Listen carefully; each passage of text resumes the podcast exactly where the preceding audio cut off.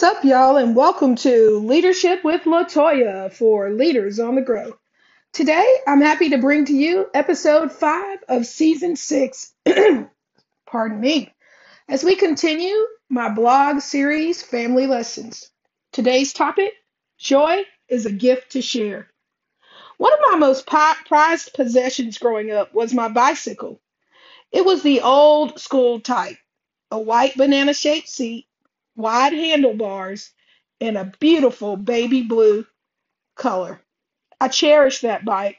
Santa Claus delivered it on Christmas Day, 1984. I was seven years old. It snowed that Christmas, and Mama let me try and ride it in the snow because I was just that excited. For as much joy as that bicycle brought me, it also brought me tough love, punishment, and hard life lessons. I seemed to struggle with self control when allowed to ride the bike, whether it was not coming in on time, using mama's dishwashing liquid to wash my bicycle, or riding it beyond the areas I'd been told to remain in. I always seemed to push the boundaries when on that bicycle. It was no trick bike, not made for jumping curbs and popping wheelies, but of course I had to try. That usually resulted in a blown tire and ruined inner tube which meant I had to wait until my uncle had time to come over and fix it before I could ride again. Each time I violated Mama's rules for me on that bicycle, I was punished for what felt like an eternity, but usually meant no bike riding for one or two weeks. That bicycle taught me about taking risk, calculating the cost of each one I was willing to take, and deciding if it was worth it.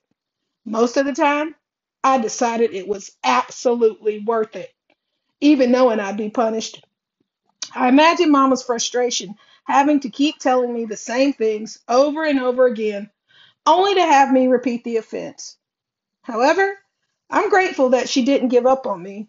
I graduated from that bicycle years later and got a 10 speed. I was grateful for the upgrade, but it didn't bring me nearly as much joy as my banana seat blue bike.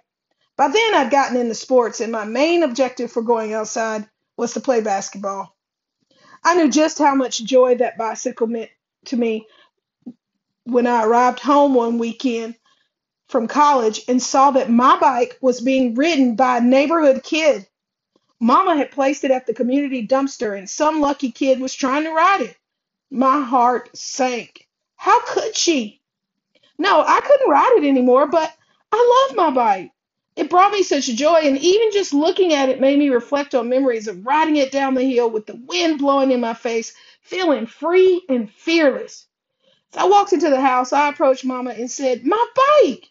You threw it away! She replied, You can't ride that bike anymore. It was time. What I learned from this experience is that one of life's greatest gifts is joy. And one of our greatest opportunity and our greatest opportunity lies in sharing that joy with others. Seeing another kid trying to ride that bike should have made me happy that day, but I was too young and inexperienced to understand that. Now I get it. Joy is meant to be had and to be given away. Feeling joy is great, but sharing it is even better. As of late, I've been trying to think about what makes me happy and what brings me joy. I want to make sure I'm clear about those things because only then can I live my life accordingly. Now, I know that joy isn't derived from possession of material things, but from an experience. It comes from what we're doing and who we are doing it with, not from what we have or possess. I can't help but think we'd all be better people and friends if we could answer that question clearly. What brings you joy?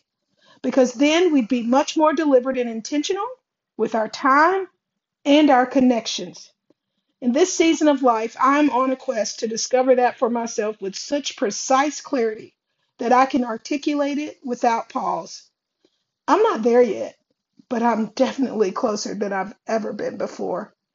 Until next time, be you, be true, be a hope builder. This is Leadership with Latoya for Leaders on the Grow.